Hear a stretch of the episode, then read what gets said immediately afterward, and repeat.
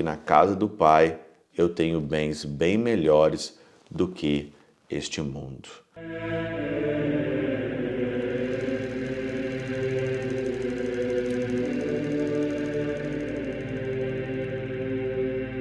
Pai, do Filho e do Espírito Santo. Amém. Olá, meus queridos amigos, meus queridos irmãos. Nos encontramos mais uma vez aqui no nosso Teoses, Viva de Coriezo, Percor Maria.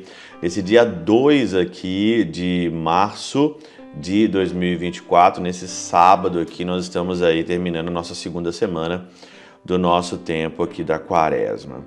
O evangelho hoje de Lucas, capítulo... Deixa eu dar uma olhadinha aqui, capítulo 15 versículos de 1 a 3 e depois de 11 a 32 é o famoso, famoso, famosa passagem aqui do filho pródigo, né? Mas não é só o filho pródigo hoje no evangelho. O evangelho hoje tem três parábolas. Três parábolas bem distintas aqui, né? E é claro que é um pouco longo, mas todos nós conhecemos aqui toda a passagem do filho pródigo, né? A gente lê muito isso no tempo da quaresma.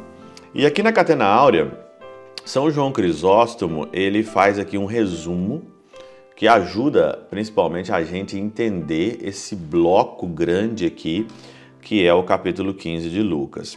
Ele faz o seguinte: também se estabelece nas três parábolas sobreditas certa distinção entre o caráter ou disposição interna dos diferentes pecadores penitentes.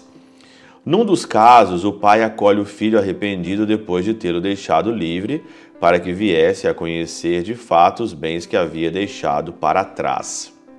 Olha aqui, olha que interessante, né? O Senhor aqui, ele tem uma pedagogia, né? O Senhor deixa o filho pródigo, né, o pai, para que ele possa estar livre, para ele conhecer os bens que ele deixou para trás, porque quando ele estava na casa do pai, ele não conhecia os bens. Então é melhor mesmo você, você perder, é melhor mesmo você ir mesmo para o mundo, você fazer depois uma comparação. Porque às vezes nós temos demais na casa do pai e a gente não dá o valor necessário. Só se dá valor quando se perde. Será? Então, aqui diz que o pai, deixando livre para que, para que visse a conhecer de fato os bens que havia deixado para trás. No outro, o pastor busca a ovelha perdida que não sabe como regressar, carregando-a nos ombros. Neste última, compara-se o animal irracional ao homem imprudente que, levado por outros, perde-se como uma ovelha desagarrada do rebanho. Aquele pecador que se deixa levar pelos outros, né? Quantas vezes nós nos, nos, nos perdemos porque nós nos deixamos levar pelos outros? É o caso aqui dessa parábola da ovelha perdida. Se desagarrou, não sabe como voltar. Por quê? Porque seguiu os outros. A parábola seguinte inicia por um homem tinha dois filhos. Há quem diga que o filho mais velho simbolize os anjos e o mais novo o homem, que partiu para terras longínquas quando do céu e do paraíso precipitou-se a terra. E a continuação da parábola interpretam em termos de, da queda de Adão e do estado em que se encontrava após ter pecado. Essa interpretação me parece piedosa, não sei, porém, se verdadeira, diz aqui São João Crisóstomo.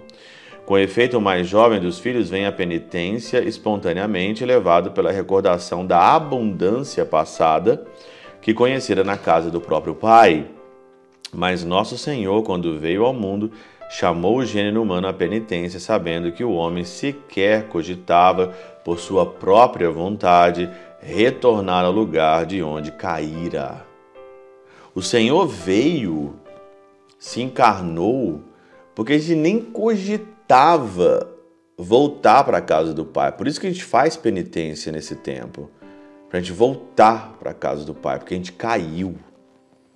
Nós somos uma geração decaída, nós caímos e o Senhor veio para nos chamar de volta à casa do Pai.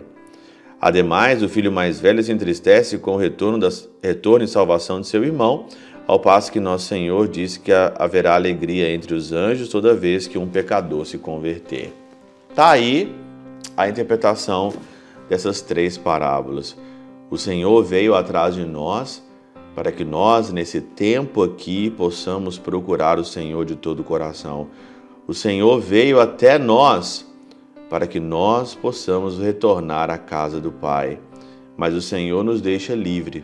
Mas talvez uma dessas características de pecador, talvez você tenha e eu também tenha. Mas todas elas têm uma única finalidade: trazer-nos a consciência que na casa do Pai eu tenho bens bem melhores do que este mundo.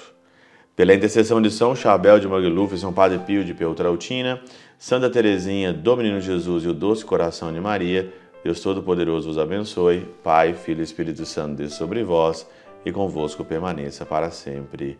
Amém.